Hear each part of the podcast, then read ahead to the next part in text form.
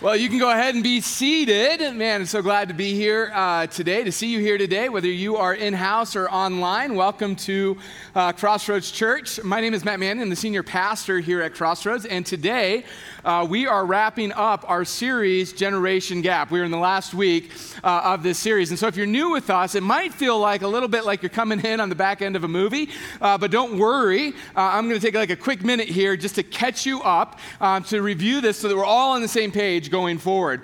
That really, over the course of this series, we've been looking at what does it mean to bring the generations together? What does it mean for us as a church, particularly with a vision to be multi generational, uh, to bring generations together? Now, in week one, as we gathered together around this topic, we talked about very openly and honest about this generational divide that has happened in our culture when it comes to the generations, and how this generational gap or divide has really become toxic it's become a place of great tension where there's not a lot of listening, where there's a lot of posturing going on. And the ultimate kind of conclusion of that sermon of that first week is that we, as people of God, we as believers in Jesus, we as the church, are perfectly positioned by God to bring restoration rather than to contribute to the toxicity that's happening in our culture. That was week one.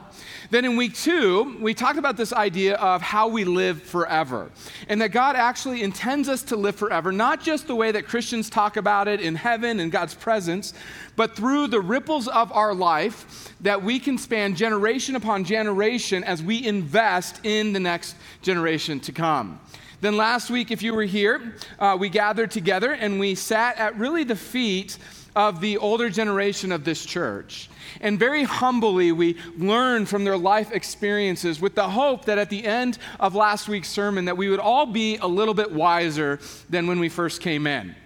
And so that's where we've been over the last three weeks. Today, we're wrapping up this series. And as I wrap up this series, I'm going to be primarily talking to those of you who are in the younger generations as a millennial or Gen Z. Now, as I say that, if you're of the older generations, if you're a Gen Xer or a boomer, um, or even older than that, like you can't check out, all right? You, there's still going to be some stuff here for you. So just hang in here. But primarily today, I'm speaking to the younger generations.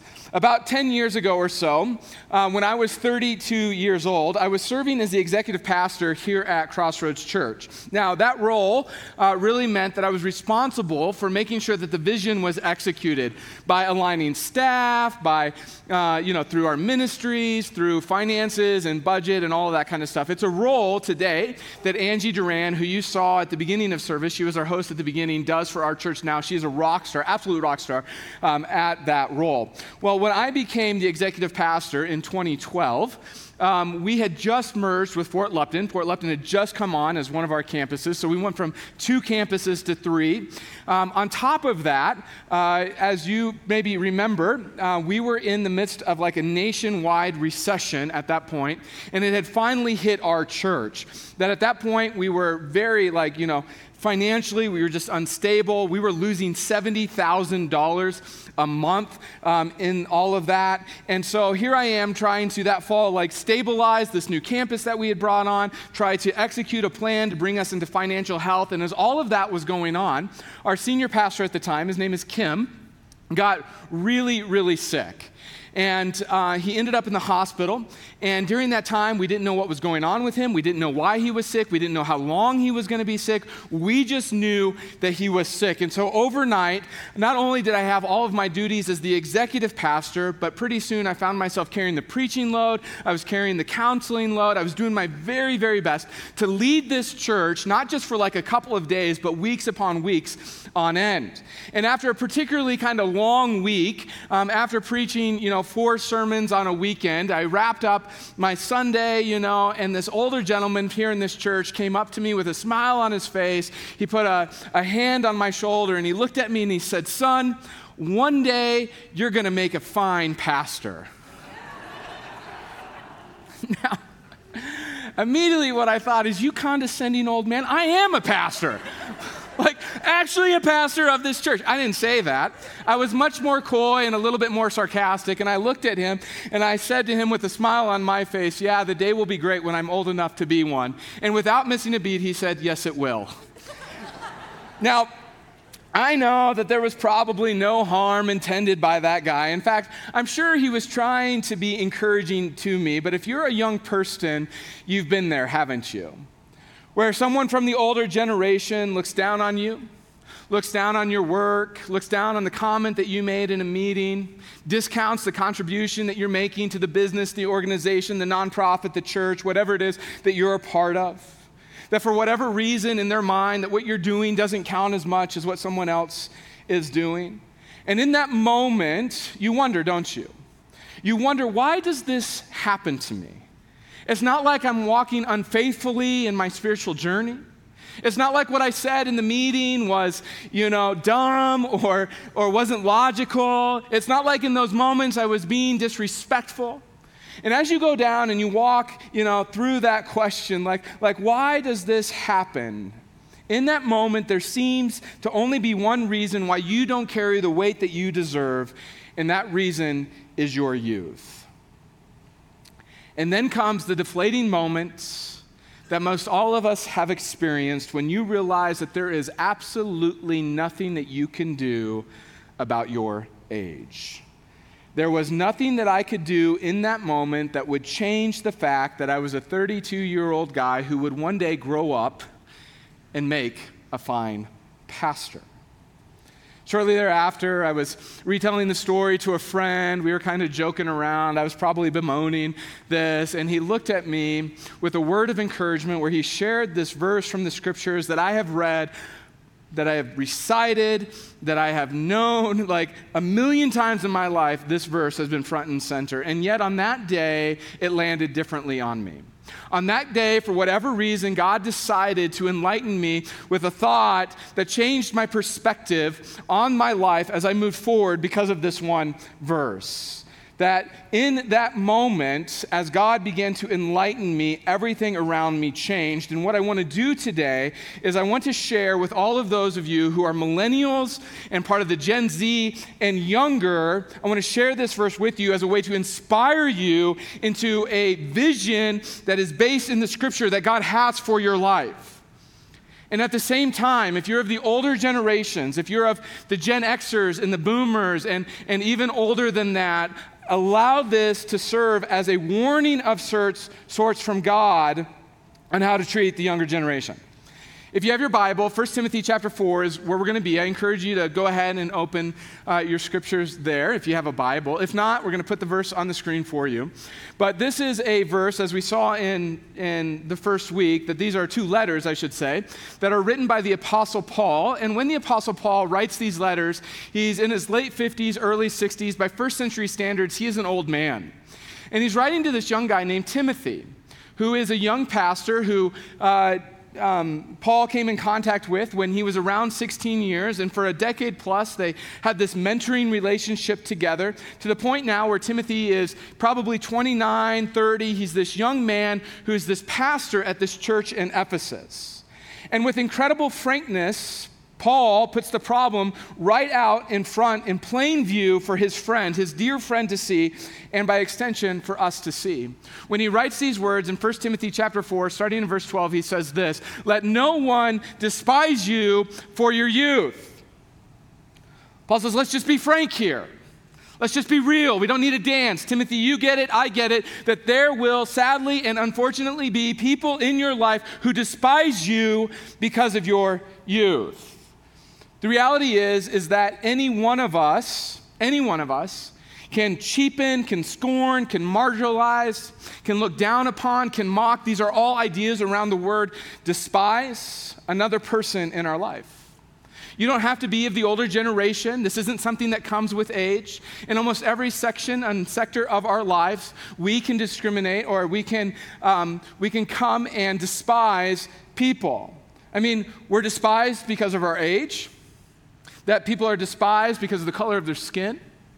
They're despised because of the place they work or the political affiliation they have or the beer that they drink. That for all sorts of reasons in our lives, we despise people.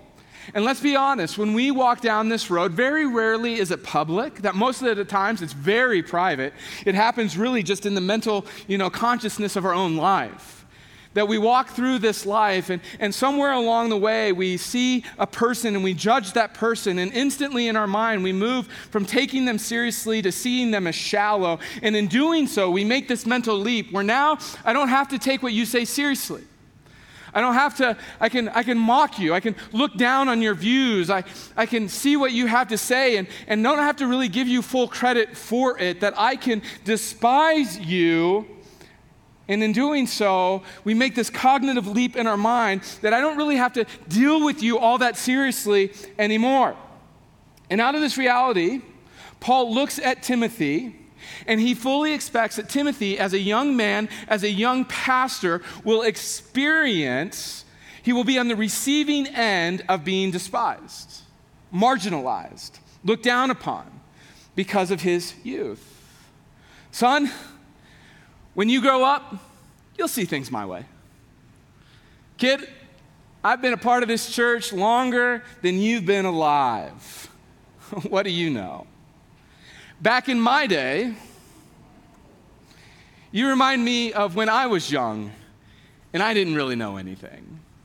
I mean, we can go on and on, can't we? We all have heard the lines that have been used on others, and we all remember the things that have been said to us.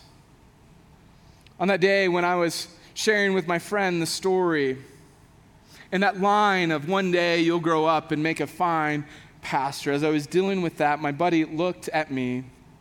He shared this verse with me, and then he said some words that ultimately changed the perspective of this verse in my life. He said, Don't let that guy live in your head.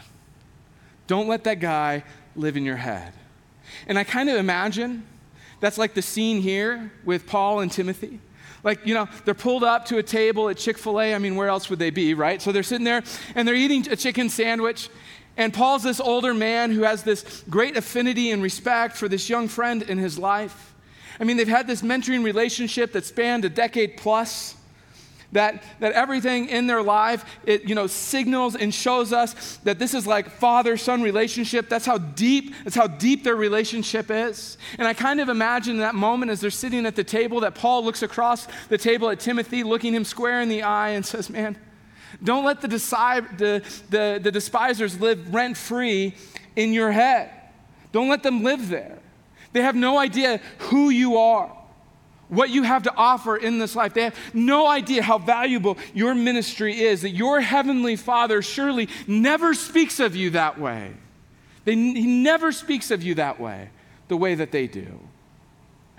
And in these words, Paul, uh, Paul puts forward this, this truth, this reality, that you should never allow, you should never allow insecure people to define your identity and your worth.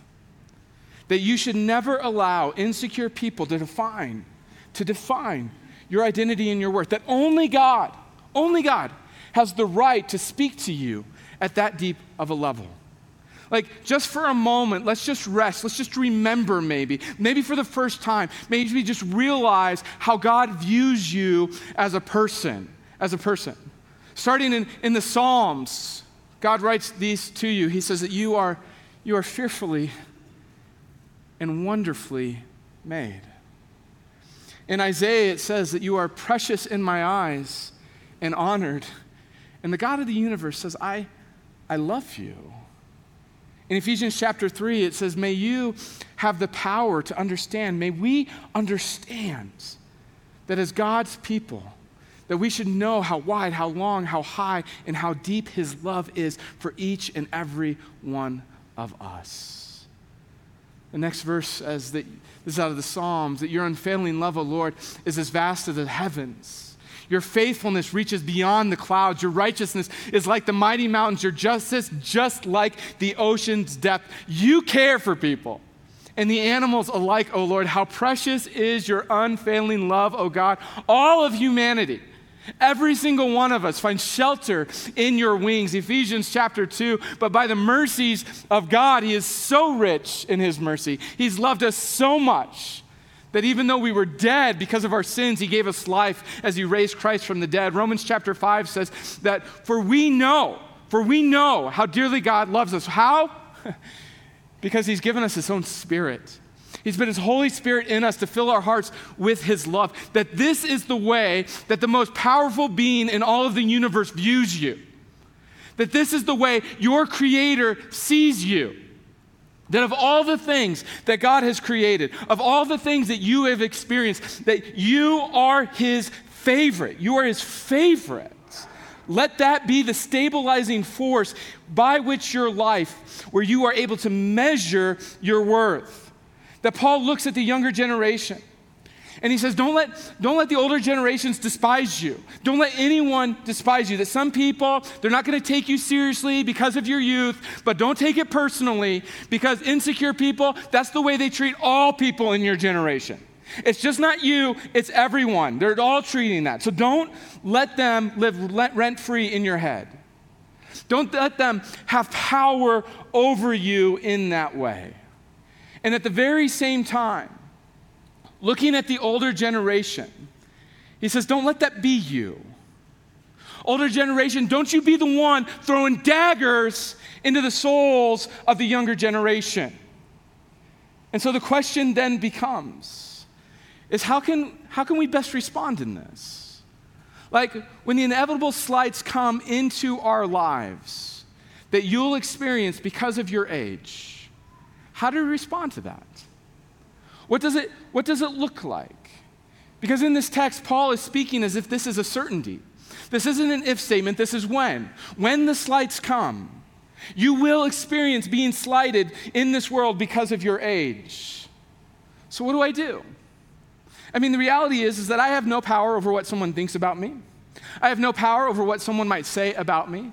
So, what does it look like to live this out? How does it look like to live these words of Paul? Like, like do you respond like your pastor did with sarcasm? no, not at least according to Paul. Paul says in 1 Timothy chapter 4, let no one despise you for your youth, but rather set the believers an example. In other words, Timothy, when the slights come, when the backhanded comments are said, when someone tries to cheapen what you're doing because of your age, I want you to set an example of godliness. That you win by the undeniable reality of your constant, public, obvious example of Jesus being alive in your life. That your despisers, they can count your age, but they cannot discount your character. Let no one despise you for your youth. Rather, set the believers an example. See, the way that you win people over has nothing to do with your age, and it has everything to do with the depth of your character. If you're a young person, I would encourage you to write this down. That the way that you win someone over in your life has nothing to do with your age, it has everything to do with the depth of your character. That your best answer to a slight is to embody the character that every single person in the world respects. That when slights come your way, your job is to embody Jesus to the best of your ability, as best as you can. And listen, I know, easy to say, hard to do. It's so tempting, isn't it? To mouth off to people who are mouthing off. That when we feel threatened in our lives, when we feel like somebody's looking down upon us, when somebody's mocking us, like immediately we go all Old Testament, right? Like eye for an eye, like we're ready to fight, burn returns. And in doing that, the reality is, is that never actually helps. It only moves forward the perception that you're fighting against. And so if you find yourself there, I want you to think of this like a math equation, all right? Character plus time equals your vindication. That the depth of your character, demonstrated over a long period of time, will ultimately result in your vindication. If you are despised, Paul says, for your youth, as hard as it might be, you are to keep going with patience, plodding along in the power of the Holy Spirit, not by mouthing back or calling down imprecatory psalms, but by doing the next right thing. And in doing the next right thing, as you embody Jesus' character in your life to the best of your ability, know that Jesus is working in significant ways behind the scenes, moving events towards your vindication. That in these circumstances, you will never be able to bring about the outcomes that you desire. Only God can. That only God can bring about these, excuse me, these outcomes. And as you watch God work, what you will see is that your character, the depth of your character, over time is a powerful, powerful answer to those who are tempted to slight you. Now, again, I admit that this may not be the answer that we're looking for. I mean, human nature is I want vindication now. Like, I want this taken care of now. And as a whole of humanity, we're not, we're not very patient people. I mean, come on, Jeff Bezos has become a billionaire because he built a whole model on the presumption of our impatience. But here's the deal whenever we respond in hurry, whenever we take shortcuts in circumstances like this, it always backfires on us. Every single time. In our haste, we ultimately fulfill that which has been sent our way. So Paul says, let's think about this differently. Let no one despise you because of your youth, but set the believers an example. Let the depth of your character be shown over time. And what Paul says is, is when you're thinking about your character, I want you to think about it in five specific areas. Think about it in your, in your speech, in your conduct, in your love, in your faith, and in your purity. So let's just walk through what he means by each of these. That when it comes to our speech, Paul knows what we know that our words are not just sounds that we make by blowing air through our mouths, that words have real power to build up and also destroy. Then, the first pages of the scriptures, we read that it was by a spoken word that God moved everything that we see in creation into existence. And as people made in the image of God, every single one of us, that we've been given the power of words in our lives. That as image bearers, the words that we speak are given to us more than just to convey information, they impact people. They have the, the power to, to burden a person. They can stir up hatred. They can, they can incite violence. Words can cut deep into people's souls. I mean, Jesus couldn't have been more clear when he says, The words that you speak are a magnifying glass into the true feelings of your hearts. That at least according to Jesus, there's no such thing as, I didn't mean that. Jesus says, Whatever you speak, it just comes from your hearts. On the other side, in contrast, our words can build up and they can energize others.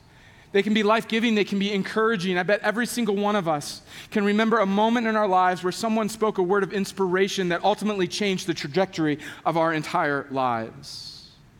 In Proverbs, Solomon writes in chapter 10 these words that the mouth of the righteous it brings life. It is the fountain of life. But the words of the wicked, it only brings violence all the time. Paul says, when it comes to your character, he says, young people, be godly in your speech. Realize the power of your words. The second thing that he gives us is that we're to be, we're to be strong in character when it comes to our conduct that every conversation that we have, every opportunity that is given to us, every circumstance, whether good or bad in our lives, whatever the topic, that you have the opportunity to display Jesus. That in the scriptures we find that as we become believers, or when we become a believer, as we are walking with God, that God gives us the Holy Spirit in us so that we are able to display Jesus into the world. And as we display Jesus into the world, the way that it's spoken to us as a metaphor is that this fruit of our life will begin to define the character of our lives. Paul speaks of these fruits in Galatians when he says the, the fruit of the Spirit, the, the results of walking in God's Spirit is love, joy, peace, patience, kindness, goodness, faithfulness, gentleness, and self control. Paul says when you live your life this way, even the world's worst cynic will be compelled to respect. Be godly in your speech be godly in your conduct. Then he takes us and he says, Look, I want you to have a depth of character in your love. The measured gate of love feels a lot like the presence of Jesus alive. In every single person, God has given you the capacity to love others. And as believers, when it comes to this idea of love, we're not just to love those who love us, we're not just to, to love those who are kind and reciprocate back to us, but the Bible actually speaks to us that we're to have such great love that we even love our enemies. That we get down on our knees and we pray for those who intend harm on us. That that should be the depth of our love, that as believers, as, as church people, as, as Jesus followers, that the ultimate question that should drive our lives is what does love require of us? As I wake up today, what is it that love requires of me? That when exhausted people show up, that you have the ability you have the capacity given to you by God to lead them beside still waters, to, to guide them to green pastures. That through the mercy and goodness of God, you have the ultimate ability to show them what it looks like to live in the presence of God. And when you do, they will thank you. Be godly in your speech and your conduct, in your love, and in your faith. I want you to think of someone and I'm sure whether you're a believer or not, you have someone like this in your life. I want you to think of someone who you admire because of their faithfulness to God. Do you have that person in mind? Can you see their, their face? That as you look upon their face in your mind's eye, is it not true that there is nothing more inspiring than someone who is truly, faithfully walking with Jesus? Paul says, You be that person. Go ahead and show it in your lives. The people who you walk with, the people who see you, they will be inspired. And then finally, he says, I want you to be godly in your purity. This is an ongoing drumbeat throughout the New Testament. If you are a young person, please hear me on this. The way that you treat your sexuality, according to the New Testament, speaks volumes about your relationship with Jesus. It speaks volumes.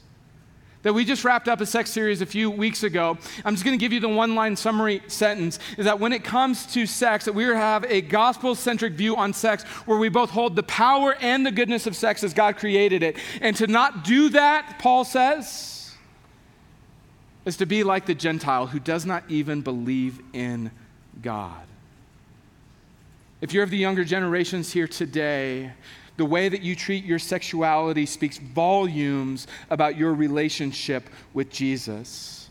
Paul looks at you and he says to you, Look, do not let people despise you because of your age, because of your youth but set an example to all believers. Be godly, have a depth of character in your speech, in your conduct, in your love, in your faith, and in your purity. And in doing so, you begin to understand the vision that God has for you in your life.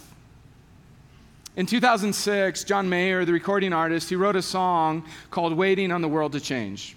It was an insanely popular song. It won him all kinds of awards uh, in the music industry for it. For my generation, it really, it really summarized, I think, what many in my generation felt like in that time. The first, the first verse said this Me and all my friends, we're all misunderstood. They say we stand for nothing, and there's no way we ever could. Now we see everything that's going wrong with the world and those who lead it we just feel like we don't have the means to rise above and beat it. So we keep on waiting, waiting on the world to change. We keep on waiting, waiting on the world to change. Great song, terrible theology.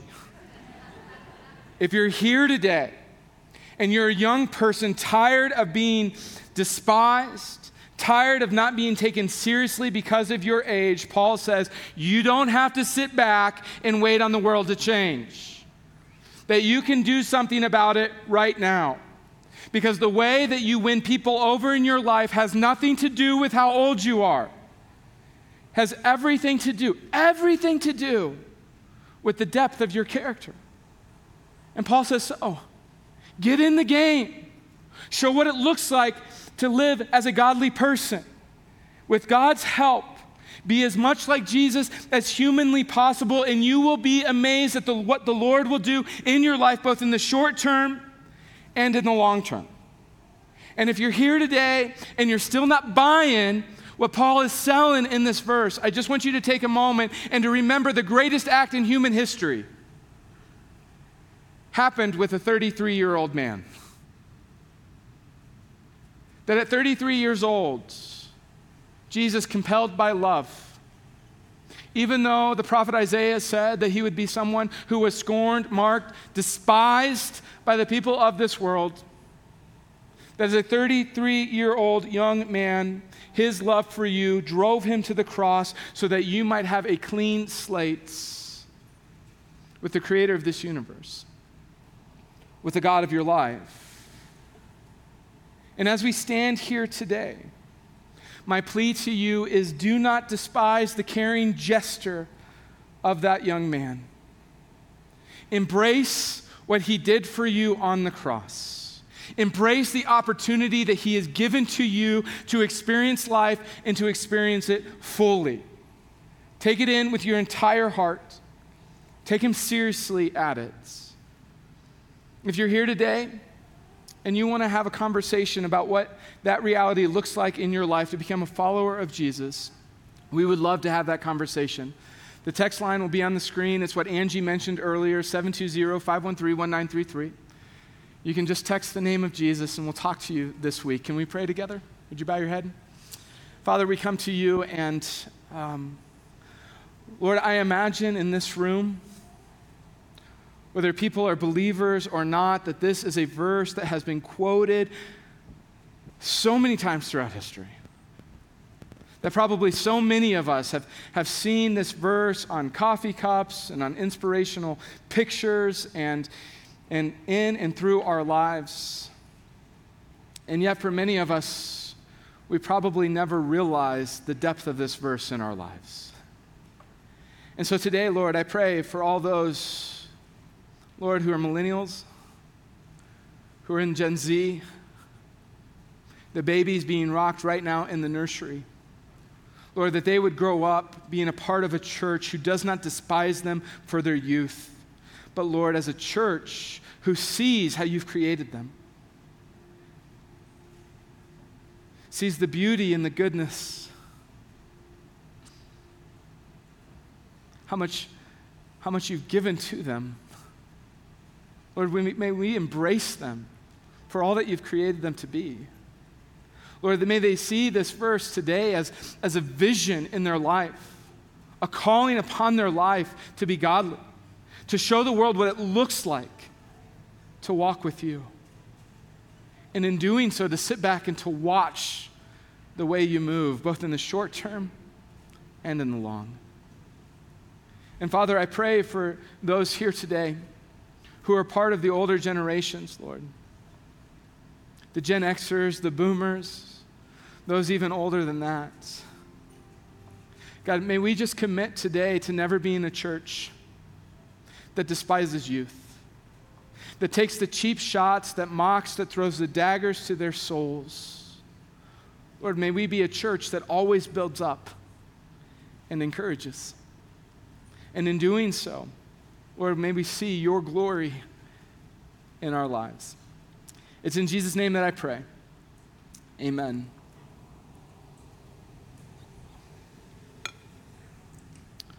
We quiet our hearts as we come to the table of communion, remembering that Jesus, as a young man, gave his life for the ransom of the worlds. That by his body being broken, we find our healing where our slate is wiped clean from the sins that we've committed so that we might live with God forever. And so today we eat and we remember the sacrifice of Jesus on the cross.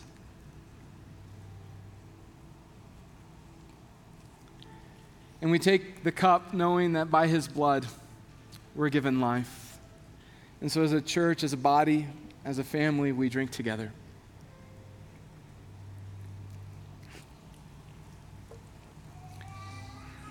We're going to wrap our service up by singing of the goodness and the glory of God, about the peace that comes with us as we give our lives to Jesus, seeing fully what he accomplished on the cross, and then confirmed three days later when he walked up out of the grave. And so, if you're in house, I invite you to stand as we sing.